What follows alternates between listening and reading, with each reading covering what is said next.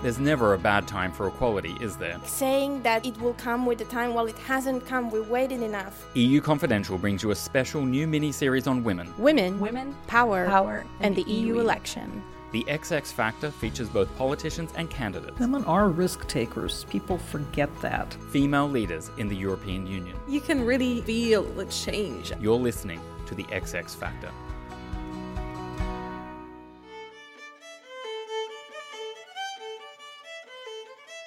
Welcome to the XX Factor, where we discuss women, power, and the EU election.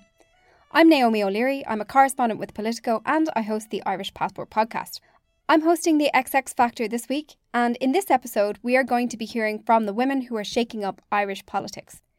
It's an exciting moment in Irish politics for women.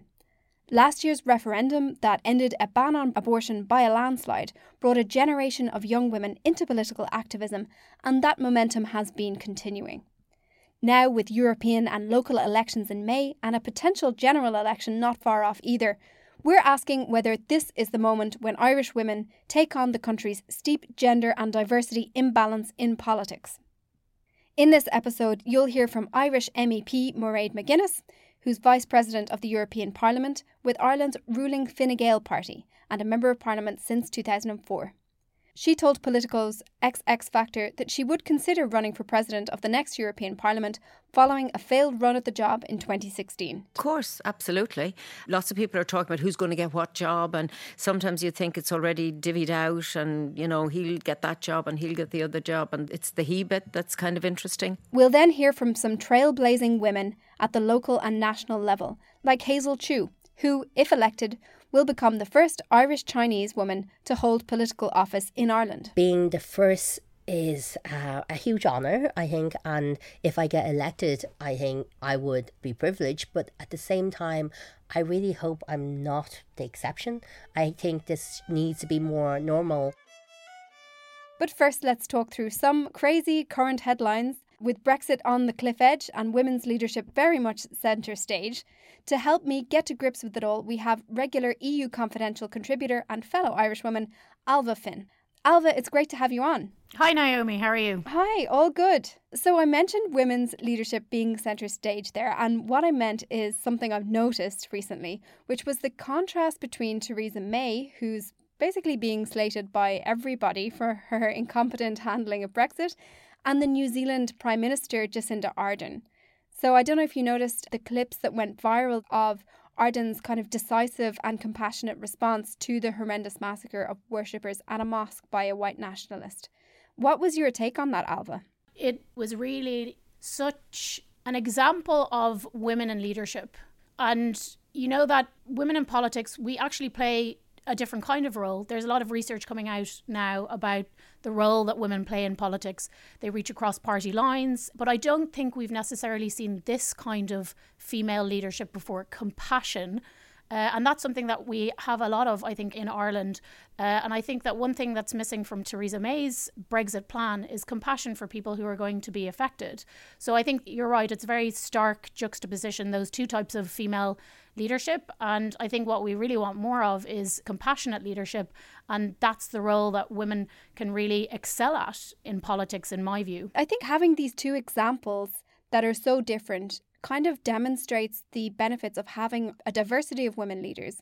Because if you only have one, or you only have one kind of reference to make, it kind of traps aspiring women politicians in a way in always being referred back to this one person or also being kind of reduced to their gender when it comes to describing their political style. Have you been following the candidates as they emerge for the European elections? And, and what do you make of the gender balance that uh, seems to be emerging so far? Some of them are very exciting. Do you know, I like the. I was looking through them yesterday and, and they're quite colourful. Do you know, uh, I was looking at Gillian Brien. She kind of sells herself as an inner city dub. Um, she's running with People Before Profit. What I am a little bit concerned about is that the messages are very much the same, I think, for a lot of the women. It's very much social issues, also anti austerity, which we had at the last election as well.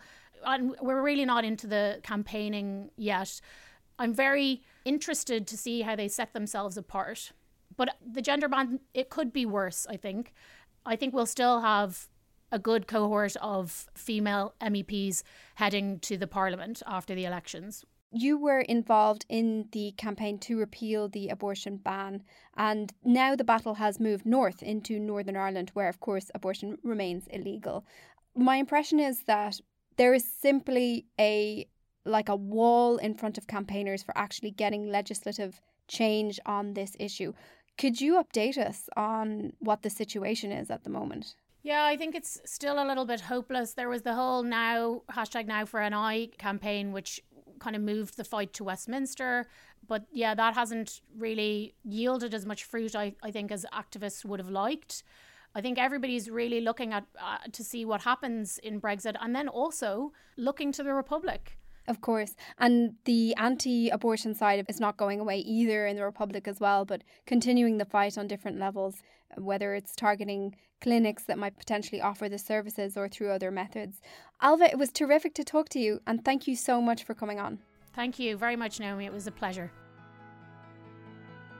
Next up on the podcast, we have Mairead McGuinness, member of the European Parliament for the Midlands Northwest constituency with Ireland's ruling Fine Gael party. Fine Gael is one of the two vaguely centrist parties that have long dominated Irish politics and it's part of the European People's Party. McGuinness recently sat down with X Factor producer Christina Gonzalez to talk about her rise in the ranks of the European Parliament, the impact of Brexit, and her intention to throw her hat in the ring to be president of the next European Parliament. My name is Mairead McGuinness. I came from a small farm in County Louth. I live on a farm in County Meath now. I was first elected in 2004 to the European Parliament, and I'm here right now as first vice president. My background wasn't politics. My family were not political. I always had a huge interest in elections when I was young. I would follow them and watch counts. So I obviously had some little bug around politics. But I was a journalist for a really long time, from 1980 right up to I got elected in 2004. And I did print, I did um, television, and I did radio. So, you know, not always in politics. And I entered perhaps politics at a later age than most. And I often think that we perhaps oh, you know, think maybe incorrectly that you've got to start a political career early. I don't think so. I think we need a mix of age and gender and all sorts of people with different backgrounds to get involved in politics. I'm curious because you've been an elected member of parliament since 2004 and really risen through the ranks, serving now as first vice president of the European Parliament. Can you speak a little bit about how things perhaps have changed here in Brussels, particularly for women? Gosh, I don't know if I can answer that question because I'm not so sure that things are, have changed. I suppose it's important to know my background. I come from a large family. There were eight children, so five girls and three boys. My mother was a very strong woman, and, and my father very strong but a quieter person. But they were very determined that we would all have equal opportunities in terms of education and choice. And I suppose it's only on reflection again that you realise, particularly my mother, maybe she didn't get the chances that she could have really really worked uh, with, uh, but she wanted to make sure that we weren't denied those opportunities. And I think because she achieved a great deal, she was a farmer, but she was very successful in that farming and very proud of what she did with my father that I never felt that I couldn't do something. So I was never of that mindset to say, I wonder who'll stop me trying to do this. I know some people come to life and come to issues like that. So, you know, I would never be put off. I might feel a bit anxious and wonder, am I going too far here? I remember when I was running for um, one of the positions within the EPP group, it was a surprise. I just decided I'd do it. I didn't have a chat, so I hadn't the network worked, but I made a pretty good speech and they remembered me the next time. So I always say, again, when I'm talking to young people, sometimes you have to fail to succeed and not to be put off. In fact, you, you learn a great deal more by not winning the first time. Mm. When you come to um, this rising through the ranks thing, I suppose you would see it that way. I just believe that if you can achieve something, and um, I particularly think it's important for our country that you do try as hard as you can to be in places where you can influence uh, and where your voice matters so I would not be put off, even though the, it was a bit challenging on occasion. I wanted to be president of the European Parliament. And of course, my friend Antonio Tajani, um, my Italian friend, he won the race. I came second. But I got a pretty good vote for first vice president. So, you know, you, you kind of roll with these things. I, I'm a great believer in if you're in something, and lots of people kind of look at the downsides It's not that I always look on the bright side, but I certainly try not to focus on what might pull you back. Not to say I don't notice these things. Mm. I notice a lot of things that bother me. I think that women don't network in the same way as men do. And therefore, that's why perhaps now at this more mature age, I'm a little wiser than I was at 17. I thought at 17, by the time I was 25, the world would be equal. It's not. I'm a great deal older than 17 now, and I realise that there are barriers there that we don't even know exist. And their barriers both come from the way the system works, maybe within women our, ourselves, that we are not as confident as we need to be. I keep saying to women when there's a, a group picture been taken, I have nine times out of ten, it is the woman or the women who'll say, It doesn't matter if I'm not in the picture. And I say, It does matter. If you're not in the mm. picture, then we don't see women in photographs, we don't see them engaged in politics at local or national or European level. So I'm not fond of having pictures taken, but I stand in the picture. And I think that's really important. If I can pick up on something you just mentioned there, we have to ask the question would you consider running again for president of the European Parliament? Of course, absolutely. Um, I mean, lots of people are talking about who's going to get what job, and sometimes you think it's already divvied out, and you know he'll get that job and he'll get the other job, and there's it's the he bit that's kind of interesting. Mm. What's also interesting is that there have been two women presidents of the European Parliament. The first 40 years ago, the, the last time 20 years ago. So I'm kind of thinking, I think, you know, 20 year cycles is not good enough. But I also think that men and women have to get over this idea that it's our turn or your turn.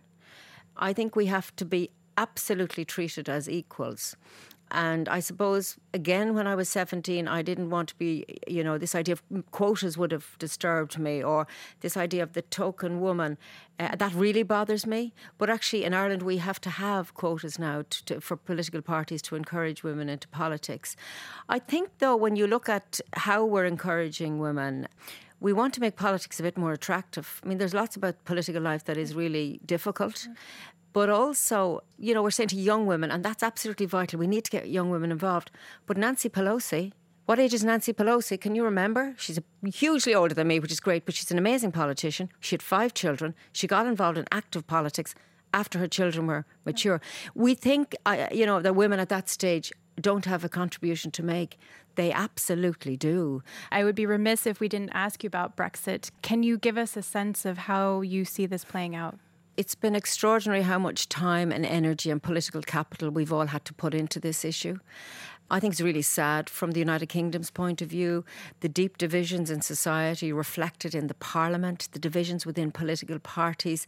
I take no pleasure in uh, the malaise that is the House of Commons at the moment. I have friends in the House of Commons and they're deeply upset by what's happening. I have great UK friends here in the European Parliament mm. and I'm really sad that they will go if, when Brexit happens. If you look at the detail, I think that we all need to learn from what David Cameron did wrong and he did everything wrong. He called uh, a referendum for the wrong reasons. He was ill prepared, his campaign was not good, and he lost. But he had no plan for what would happen when he lost. And in fact, Theresa May is lost in all of this. She took over, she called an election, she didn't win an outright majority. She's now supported by the DUP, who are not reflective of the wider society in Northern Ireland, but are powerful. So it, you could not write this story if you were trying to do it. You could not actually imagine the twists and turns that have made Brexit, oh, an incredible political drama which would have incredibly bad consequences if it goes wrong. And I suppose we're all very frightened that it might go wrong by accident. We are really trying to avoid that. We're working night and day to avoid it. Can you give us a sense specifically of your constituency, mm. which is touched very specifically by this issue? Can you elaborate a bit more on the implications? Yeah, I suppose I never thought about the fact that I grew up in a county bordering Northern Ireland, County Louth. I, I, sadly, I lived through the worst of the troubles and was aware as a teenager. So when the Brexit thing happened, I would always be driving through Northern Ireland to meet my colleagues, my constituents in Donegal, and it never occurred to me that anything would change. And of course, you, you knew you were in uh, Northern Ireland, part of the United Kingdom, because the Google Maps would turn to miles and you know, then you would see UK coming up, which is strange. But it was all irrelevant before Brexit. Now it's darkly relevant, and that people who live along that corridor, who have enjoyed 20 years of peace, but also an ease of business, just, just a nicer way to live and who treasure that. And where wounds were being healed, not fully because, you know, the drama and the, the memory of the troubles is still there. What the big fear is that there would be physical barriers to movement, but also barriers in minds and hearts. And I get a lot of that conversation with um, people who get in contact with me. Businesses like the dairy farmers, the dairy cooperatives. You know, no, milk from Northern Ireland comes across, is processed, goes back up, goes into Bailey's. Lambs from Northern Ireland are processed in our factories in Ireland. So the interconnectedness of our territory, naturally enough, it's an island, is absolute. So when Brexit happened, I think there was a real, I mean, it was actually quite frightening when we realised what might be the worst possible scenario. The idea of borders reappearing is just unthinkable. And I've said it, and I absolutely mean it, that I could never vote for anything that would see any physical infrastructure reappear. So there's a lot of concern around that. I think people in Northern Ireland have a really bad situation at the moment. They've no assembly. So they've no political voice, they've no chamber where their concerns can be addressed. And my office has tried very hard, and we have succeeded, and we work hard with people in Northern Ireland and on the border region to bring them here to talk to Michel Barnier and his team, so that at least we're a, a place where they can get support. And you know, the saddest meetings I've had are with young people, young people who hadn't to vote Mm. so they feel that their future has been determined without them having a voice by people, particularly in, in England, perhaps an older generation, who have a rosy and romantic notion of the past, but denying them a future where they're free to roam across Europe, free to study, where, you know, Europe this entity of 28 countries is much stronger globally than a Europe that disintegrates. And I think my biggest worry at the moment, while Brexit is on our minds, is that it points to disintegration rather than integration. Mm. And I would not like to think that this is a start of something. I hope we can stop that. I think the way Brexit has evolved will probably stop it in its tracks because other countries see how impossible it is to leave the European Union and have all the benefits. I think the UK still have this very strange notion that they can walk away, not pay the bill, and take all the goodies. Mm. And if I could ask one question about the different political nature of Ireland domestically mm-hmm. as compared to the EU mm. level, can you elaborate perhaps on some of those differences? Actually, I think that's a really good question because I did run for the Irish Parliament and I, I wasn't successful. And I was very happy afterwards, which spoke to me about how national politics versus European politics is and works. I think for me here in the European Parliament, if you're determined to work and work hard on specific issues, you actually can make huge progress. You have five years to, in which to work. You can work with other colleagues who have the same issues. I think national politics is really difficult because my colleagues never know when an election might happen. We, we sometimes think, you know, we're okay for a while, but you never know. A snap election can happen. And also, there are very uh, much national immediate demands which can take from dealing with long term issues. And I, I actually think that local politics is perhaps the hardest of all because my colleagues who are on the council I mean, they're on the ground all the time. Demands are made of them. And I suppose no more than podcasts and Twitter and Facebook and all of these things that we do now, you know, people get in touch with us instantly and want instant answers. And sometimes we shouldn't give instant answers, we should give reflective answers. Mm. And I'm not so sure that we do that sufficiently. Do you expect any surprises in this election in May?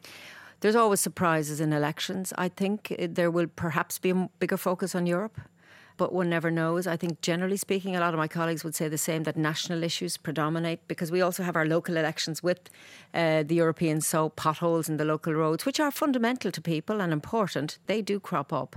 But I, I have a, a sense this time that because Brexit has made us all aware of what Europe is, how it functions, what the customs union is, there'll be more questions about the future of Europe.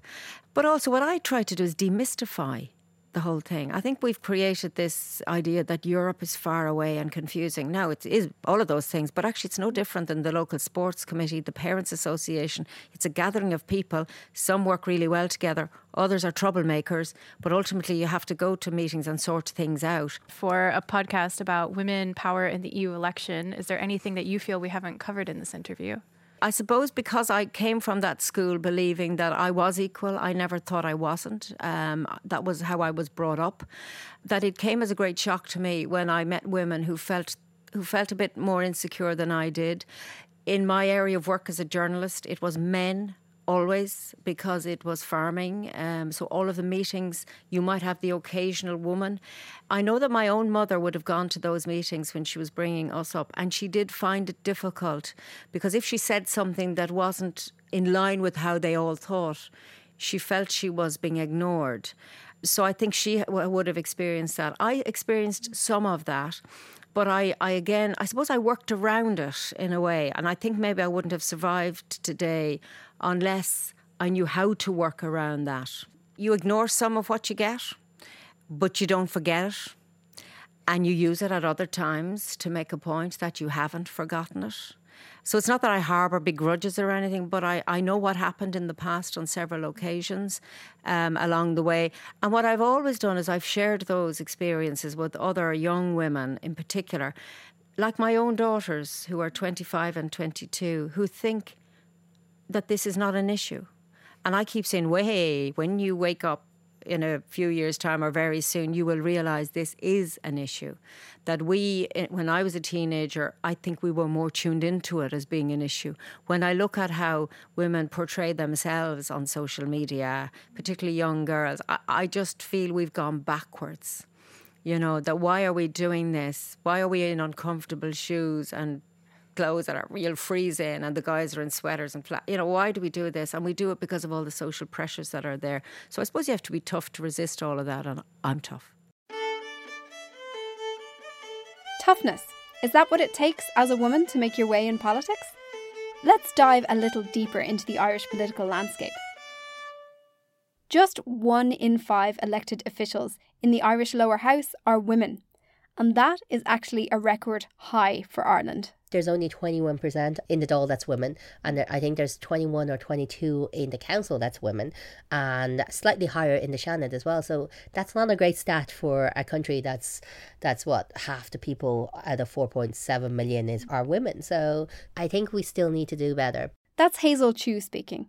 She's national coordinator and chair of the executive of the Green Party, and she's running to represent the Pembroke ward in Dublin in the upcoming local elections. Be it migrants, be it locals, be it anyone, we need to start opening up access more. So I think a lot of people go, well, we need to encourage women and we need to encourage minorities. No, we need to encourage people in general. So we need to encourage as much activism as possible within our country, but we need to encourage people to take that step forward and actually move into the space where they can help towards legislation towards forming policies as well.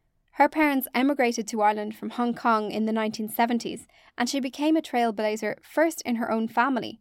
She became the first person to graduate from university and the first Irish Chinese person to qualify as a barrister.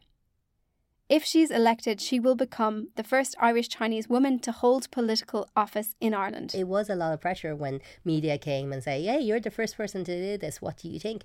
And my thing was, well, hopefully I'm not the last person. So, and it's the same with politics. I think being the first is uh, a huge honor, I think. And if I get elected, I think I would be privileged. But at the same time, I really hope I'm not the exception. I think this needs to be more normal. I would like it that my daughter looks at it and go, ah, fair play to mom. She ran like everyone else did, kind of way. So, um, and I like her to think that it's absolutely fine that people like us would go into anything at all, go into politics, go into law, go be a barrister or a doctor or like do whatever they want to do. So that there are no barriers at the end of the day.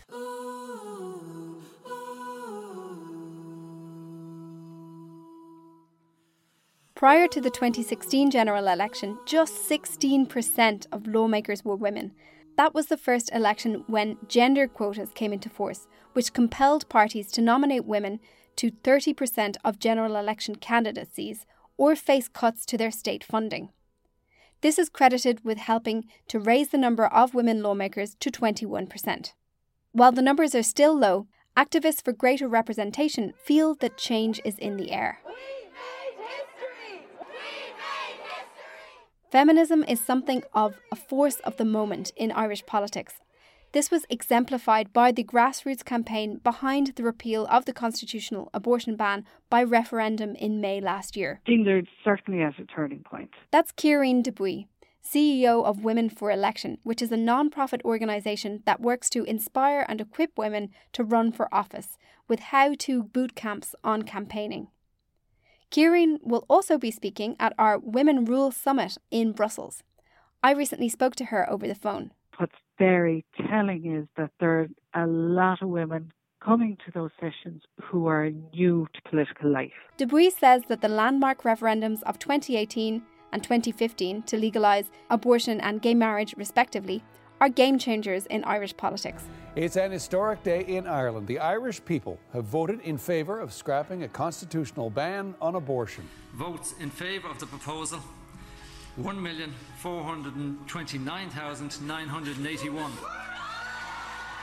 Today is a historic day for Ireland. A quiet revolution has taken place, and today is a great act of democracy. A hundred years since women gained the right to vote, Today, we as a people have spoken, and we say that we trust women and respect women to make their own decisions and their own choices.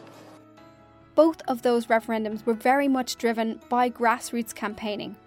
Ordinary people, often friends and family, out walking the streets, knocking on doors house to house from the deepest countryside to the suburbs of Dublin, arguing their case and urging people to register to vote. The campaigns were marked by huge public political engagement and campaigning was often led by women, serving as a kind of crash course in campaigning for many who perhaps otherwise wouldn't be engaged with politics. There's a lot of women who aren't coming through the usual channels. You know, they haven't been involved in a particular political party for years, but they're coming in fresh to politics, haven't been engaged by a referendum campaign, and then want to continue some level of involvement. There's certainly, from what we're seeing, a huge turning point there. And that political energy from the campaigns has not dissipated.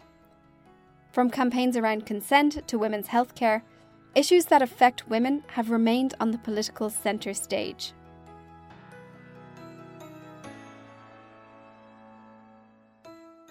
The local elections of May 24th may see a number of trailblazers. Among the women running for election are Malawian asylum seeker Ellie Kisyombe, who has lived in Ireland's controversial direct provision refugee processing system for eight years. Another is Julia O'Reilly. She's an Irish traveller whose political ambitions were given urgency when discrimination against the ethnic minority unfortunately became a theme in Ireland's 2018 presidential election. I always had the interest to do it, but that was the push that I needed. And my focus would be to know the needs of the people and I do because I know what it is to need and want. And that's what's lacking in politics right now. Everything is about politics. There's no humanitarianism in it, really, and I think that's the basis for anything to work.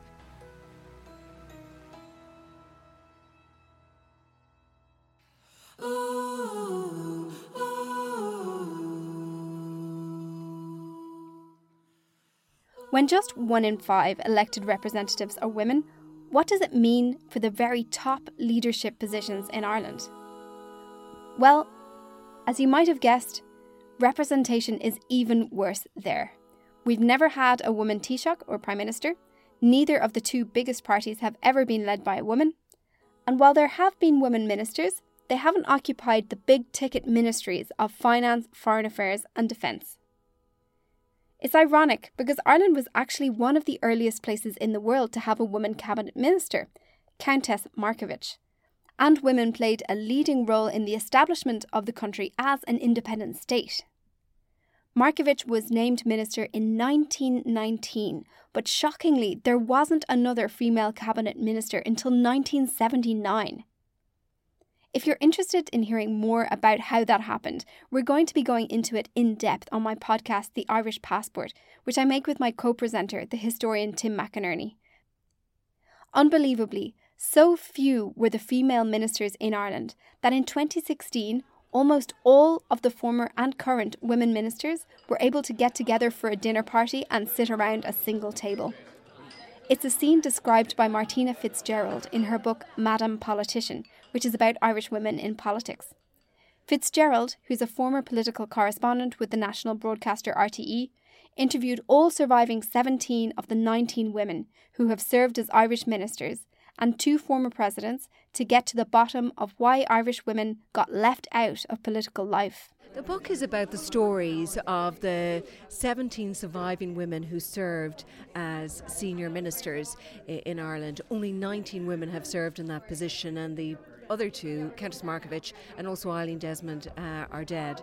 It all, I also spoke to the two former presidents, Mary Robinson and Mary McAleese, uh, to talk about their experiences in terms of trying to get on the ladder, trying to operate in the corridors of power, and also trying to deal with uh, the added pressures, the unrelenting focus on appearance, various levels of sexism, and also the tug of war of balancing a career and also family life. But it's not all doom and gloom. Fitzgerald sees parallels between the momentum for women candidates in Ireland and the midterm elections in the United States, which were a breakthrough for women. I think if you look at 2018 and you see the referendum on the Eighth Amendment, when you look back at the previous referendums on that issue, women came out and told their stories in a way that never happened before, including female representation. We had gender quotas in 2016, 30% of the candidates had to be women. We don't have gender quotas in 2019 for the local elections, but we have them again, obviously, in the next general election. But there is now a very hot topic, whether you're in Ireland, whether you're in America, and looking at, at the changing dynamic of the House of Representatives, that the place of women in politics and public life is now at the fore, and you have campaigning groups inside and outside of various parliaments trying to push that forward as a real issue because you have an unfinished democracy if you don't have equality in representation. On the next episode of The XX Factor, we look at how women politicians are portrayed in the media. We know every time the Dáil comes back, there's a focus on what are the women wearing, but there's much more to politics about that, and I don't think men are going to come under that scrutiny. This episode of The XX Factor was produced by Christina Gonzalez and Eileen Shart, with special thanks to Ryan Heath and Andrew Gray. I'm Naomi O'Leary. Thanks so much for listening.